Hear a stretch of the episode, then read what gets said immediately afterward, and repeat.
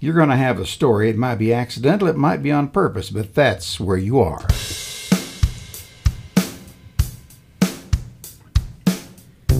You've reached the Accidental Storyteller. I am Dale Moore, and I am tickled to death you are with us today. On this episode, it's a special episode because I'm going to finally get a chance to talk to another storyteller besides me. And when I thought about who do I add to the mix first, without question, the name John Sellars popped to the top of my mind because we have been a friend way too many years. John Sellars, my goodness, good to see you, man. Good to see you. Good to sit across the uh, uh, bench yeah, from you. That's kind of fun. Well, you know, you and I have been doing this for a long time. We've been telling stories and telling lies, and and now I'm doing it in, in the basement of the History Museum on the square with you. And We call it the grotto. the grotto. We're down in the. I, I feel stories emanating just walking down the stairs here. So, Uh-huh. But anyway, I'm, I'm, I'm glad you're here. Uh, Glad to be here. Man, I really am. Uh, what I, I mean, what I want to do first of all, I've, I think I'm five episodes in on this now, and I have yet to really kind of explain where this all came about. And you know, it's funny talking to yourself and telling that story. And that's why I'm, uh, you know, I, I told you I wanted to have you come on and tell this story with me because that way I don't sound so weird. I mean, I, you know. now I'll remind you. Wait, now think I'll- about I'll, that. mi- I'll remind you the rules here. Now you're not getting paid for any of this. Yes, that's right? correct. And you can't back out. No, so it's too late now. You've too- got me locked in a room in the grotto. in the grotto, right? Surrounded by lots of grotto stuff. That's it. Boy, our both of our careers in radio and in television have been, you know, illustrious and lots of stories there. Oh, inspiring. all inspiring stories there. But uh, it's about five years ago. I'm working on a book. And the name of the book that I was working on was The Accidental Storyteller. And I thought, you know, that'd be kind of fun because I know all these crazy stories that I've heard over the years. And I, you know, and some you forget. but- And, you know, shame on me for not writing them down. But it's amazing how they start to kind of Right. come back to mm-hmm. you and bubble up at the top. So this started kind of as that the whole idea of getting these stories in between pages. And then, you know, somebody said, well, you, you, you idiot, you ought to be doing a, a podcast. I said, I'm doing a what? What, a, what in the world? So that book turned into this. And this is a lot easier because, you know, books are hard. Yes, they are hard. what in your mind makes a good story? Because you're, I mean, you know, What make it's got to be relatable, Okay. and it's got to have some sort of a finish. Right. Uh, people have to. Uh, it's like consuming a good meal. You've got to have. You got to have all the courses, and and when it's done, you kind of got to pat your tummy and go, "Man, Yeah. that was nice." You know, when I think about the stories that I've heard over the years, and the ones that the silly ones that I've already shared here on the on the accidental storyteller, uh, it it really is quite by accident how some of these stories wind up happening. Oh, Uh, no question. and I never know from one day to the next where where things are going to take me on this this silly journey because you know it, it is a good journey. I think my concern about where we are right now as, as, as storytellers in the world is that and I'm not going to get on a rant here about social media, but boy, I think there's some things that are killing storytelling, Mm-hmm. and maybe not intentional as much as you know laziness Yeah. about it or something. Well- and I use social media. I'm not. I'm not knocking it. And the biggest thing for me, I've been in and out of sales my whole life. Mm-hmm. Now, if you're a good salesman, You never sold underwear door to door. no, Okay. no, I did not. Right. Uh, there, I'm not even going to make the Well, you next were comment. close, though. Just let it go. But a good salesman, their capability is not just dependent on the pro- product they have or whatever. Right. It's on their ability to absorb the Mm-hmm. response from the person they're dealing with. Well, how their eyes look, how their face is, Mm-hmm. which way they turn, how how focused they are. Mm-hmm. If you're if you're moving and you're a good salesman and you're you're moving in to make that sale, you can tell if you've gotten too far one way or the other and move yourself back Mm-hmm. just by being focused on the other person. Everybody's focused on a little three inch screen Mm-hmm. Yeah, in yeah. front of their face. All I see when I see people is the back of their hand. And I mean, Mm-hmm. from TV reporters to people walking down the street, all I see is the back of their hand holding that little electronic gizmo in front of their face. Right. And at some point in time, there's not going to be anybody left like you and I Right. that have spent their whole life dealing with people face to face and emotion to emotion. They're going to be gone. Then who's going to sell anybody anything? You're you're an unwitting dupe of whatever is written on that little three inch screen. Right. What I what I find fascinating about the whole current conversation that we're having with the, the whole thing with social media, what gets lost is is the emotion. What gets you know, and, and, the funny thing about it is we, we so we dream up these things and they're called emojis, mm-hmm. which are supposed to you know reflect now when you, that when emotion. You, when, yeah, when you see this, you're supposed to be laughing. You know, when I put well, maybe I'm not laughing at all. I mean, mm-hmm. maybe I'm maybe I'm sad at this mm-hmm. point that you're even bothering to do that. Or maybe you're just trying to elicit a response from the yeah. other person to see how they feel. Right, right. There's no way to know. No, there's not. You know, the, the real cool thing I think about about storytelling, and, and the reason I intentionally intentionally call this accidental storytelling. Storytelling, you, when you think of storytelling, if I ask a room full of students, tell me what that is. Well, that's reading a book, or that's going to a movie, or that's listening to my favorite song, and that tells me a story. And I will say every time, you know, you're absolutely right, 100% correct. But that means that that's an intentional thing that you're doing, that you are wanting to have a story told to you in that, whatever that venue is.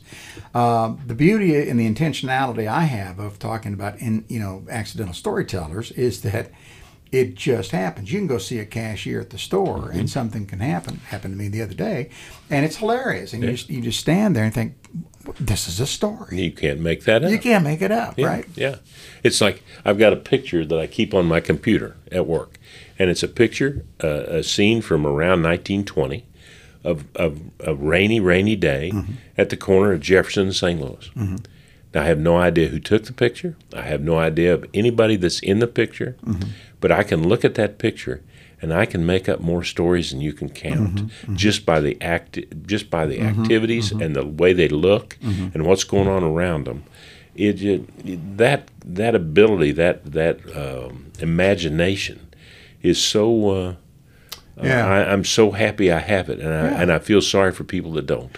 Um, I you know I, I, think and again not to to rant on social media, but it's kind it's kind of a lazy medium. Mm-hmm. I mean it you know it, a lot of you know it look it does it for you. Yeah, let somebody else think for you. Right, right. Which is you know which is not a not a cool thing. No. But I love I love you know I've, I've kind of gotten into the mindset of. Uh, I'm looking at the calendar and realizing, well, my calendar is getting.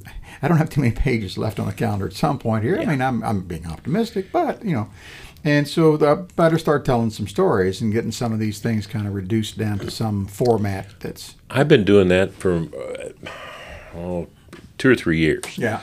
When I, well, uh, I, when I turned seventy, yeah. I started typing my life. Yeah. Just it's just a never-ending just spew of of.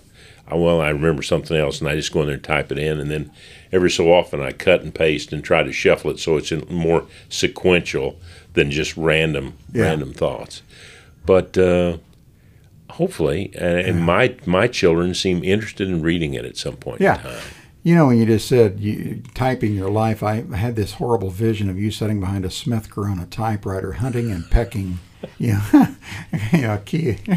yeah, the old, the old two uh, two finger yeah, right? two finger newsroom type.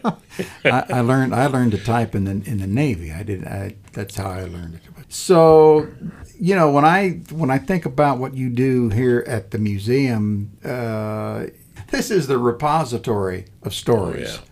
Oh my gosh! Yeah, I mean, it really is. Just start talking about your favorite stories at the museum. What's your favorite story at this museum? Oh my goodness!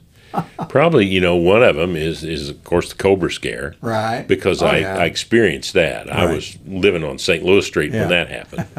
uh, the Cobra Scare is a great story, a great story about misinformation right. and, and confusion, and then and then the truth coming out forty years later yeah. through Michael Bryant.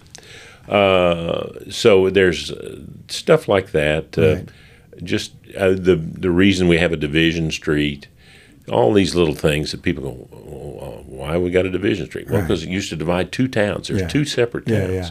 Really? I had no idea. Yeah.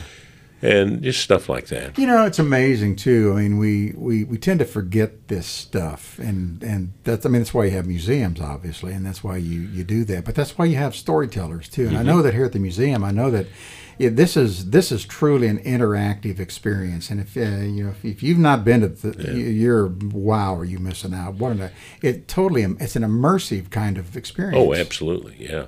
And, yeah, and, lots of uh, well done. And and the good thing about it is, and that's one of the positives about the electronics, is that there are so many stories that don't require a gallery. They don't, there's no archival material, Right. But they're wonderful stories, like uh, Officer Persell getting kidnapped by Bonnie and Clyde, uh, or like I said, the Cobra Scare, things like that. So we've got facilities here that will tell those stories through the use of narration and and animation. Uh, and we've got right now we've got 42 stories on it. You go in this streetcar, Right. and it starts telling you stories in sequential order It is so cool. and uh, just things like that. Where we, it, a normal museum, what your vision of an old time museum is, is more like a garage sale in a museum, just stuff stacked up with a card on it. Yeah. And and here we don't have that. We we've got a little of it to add to it, but the majority of it is all narration and, and animation and storytellers. And I've got, I we're very lucky here. Springfield has a has a wonderful um, resource of voices, and so uh, I was able to capture voices and use them for the narration. That's just amazing. Yeah. Yeah. How long? How long has have you been in this location? I mean, the, where, where did the museum start? Well, the museum started in a little storefront here on College Street. Yeah. It was a bicentennial museum. It was only going to be open in, in 1976. right. And then it became so popular, and people just were donating stuff like crazy. We moved out of there and moved to the Bentley House over by Drury. And we were in the Bentley House uh, from 78 to 92. Uh, and then in 92, we moved into Old City Hall. And we were in Old City Hall until we moved down here in uh, 2009.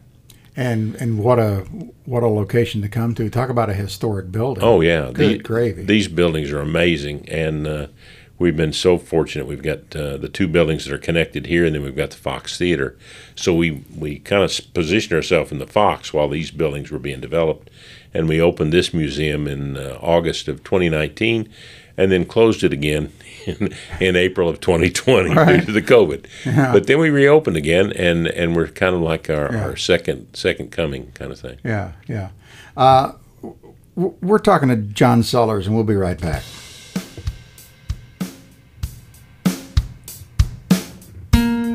Are you a storyteller? Do you know somebody who's a storyteller? Well, if you are, I'd like to talk to you. Maybe even let you be an accidental storyteller for a day. You can reach out to me at 417 893 0709, 893 0709, or you can call or text that number. Or you can drop me an email to dale65809, dale65809 at gmail.com. Call or text me or drop me a note to the Accidental Storyteller, and maybe we'll make you famous someday. That might be cool. Might get you on with me and John together at the same time. That's what I would think about doing anyway. All right. We're talking to John Sellars at the History Museum on the Square and longtime friend. And my gosh, it's, you know, Yeah. ridiculous. Yeah, we, we, won't- we won't go into People that. shouldn't be friends. There are some things that you can probably still be indicted for, so we're just going to let that all go. You know, that's and that's why I'm glad we're down here in the bunker. So Mhm, there's that's there's right. there's a way out. Nobody So- knows where we are. Nobody knows where we are. So you know, we were talking about, and and you mentioned before the little break there, we talked about the Fox next door. Uh, now, what are you doing with that? Is that a venue that people can, We we rent it out. rent it it's out? a rental space and uh, it has seats 624 people. Yeah, Uh, once we get back to full capacity, Yeah. has a nice stage and and the it was built as a vaudeville house. Yeah. So it has uh, even though it was uh, partially destroyed by fire in 1947, even even after the rebuild, the acoustics in there are uh, are Right. wonderful, Right. just wonderful. right, right. What kind of events do people have in there? I mean, We've had everything from uh, parties and, and presentations uh, to musical groups uh, all over the place. Uh, it's uh, it's been a it's been a kind of a, a Duke's mixture of every Right. kind of uh, stuff you'd see. so you can do a wedding in there if you want Do a to. wedding, or do a do a concert, reunion. Yeah, oh yeah. The the only the only downside of it, it's the site where in 1913, here we go, story. Yeah. 1913, that whole corner of the square from Boonville to St. Louis burned to the ground mm-hmm. because of a fire in the Heer's store. The Heer's store was where the Fox is now. Mm-hmm. and there was a fire there, burned it all down. So when they built it back, Heer's had already acquired the land where the old courthouse was, mm-hmm. And they built the new building there. So that land was fallow where they uh, where the old store had been. It was fallow. Fallow. Fallow. Yeah, fallow. I'm sorry. I'm, an, Wow. I'm an old man. I use old words. so they um, uh, look it up, people. Look it up. uh, they uh, uh, a company out of Kansas City came down here and, and decided they were going to build a movie house there, and then they were going to build on the backside of it a ten story hotel. Well, they never got the hotel built. Thank goodness, because that gives us some parking. Mm. Uh, but uh, they did build the theater. Mm. It was called the Electric, and the only downside of it is that the entire theater, there's probably 150 square feet that the floor is level. Mm. Mm-hmm. Because of the way that land is over mm-hmm. there, it's ramps up and down and all around. So it, it's hard to do like uh, anything where you have to set up a bunch of tables and have a buffet or whatever. Uh, but beyond that, it's a, it's a wonderful venue. Yeah. Who are some of the funnier people that you, local people you know that that you classify as old time storytellers? Or you know, Um, I, I, he's not a local guy, but I know him because I worked with him at KTTS. Was uh, Barefoot Bob Kennedy? Barefoot Bob Kennedy. Barefoot Bob could tell great stories. Oh my gosh, yeah. Well, one that just uh, just signed off this week, Wayne Glenn. Oh yeah, the Wayne record Glenn, collector. yeah, great, and and a, Boy, talk about storytelling. full disclosure, uh, a distant cousin.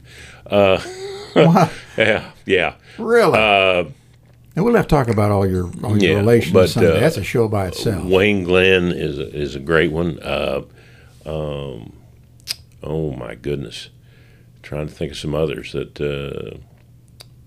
Well, anybody that's been on the in television business, I mean, there's yeah, some good storytellers yeah. there. Uh, you know. Ned tells great Ned stories. tells then great most of them aren't clean, but he does Right. tell great stories.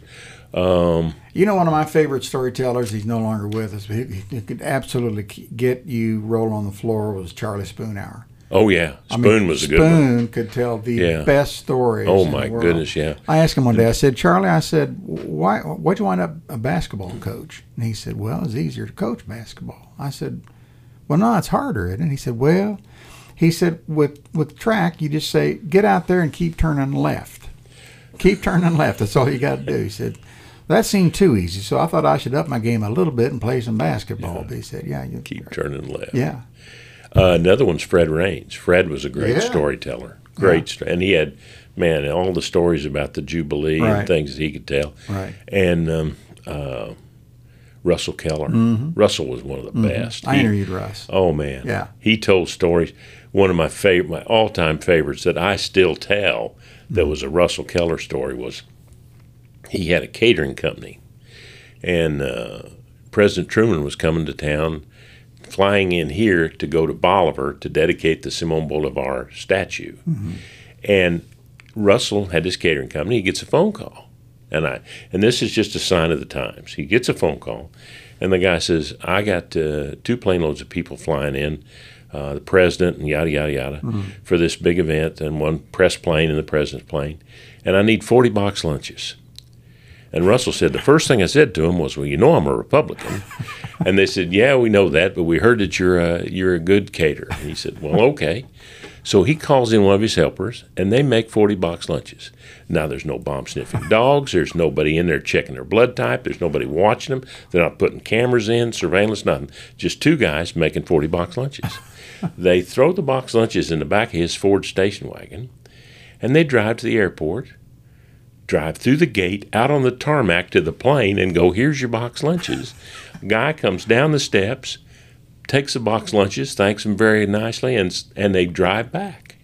Now today, there'd be 800 people involved in those 40 box lunches.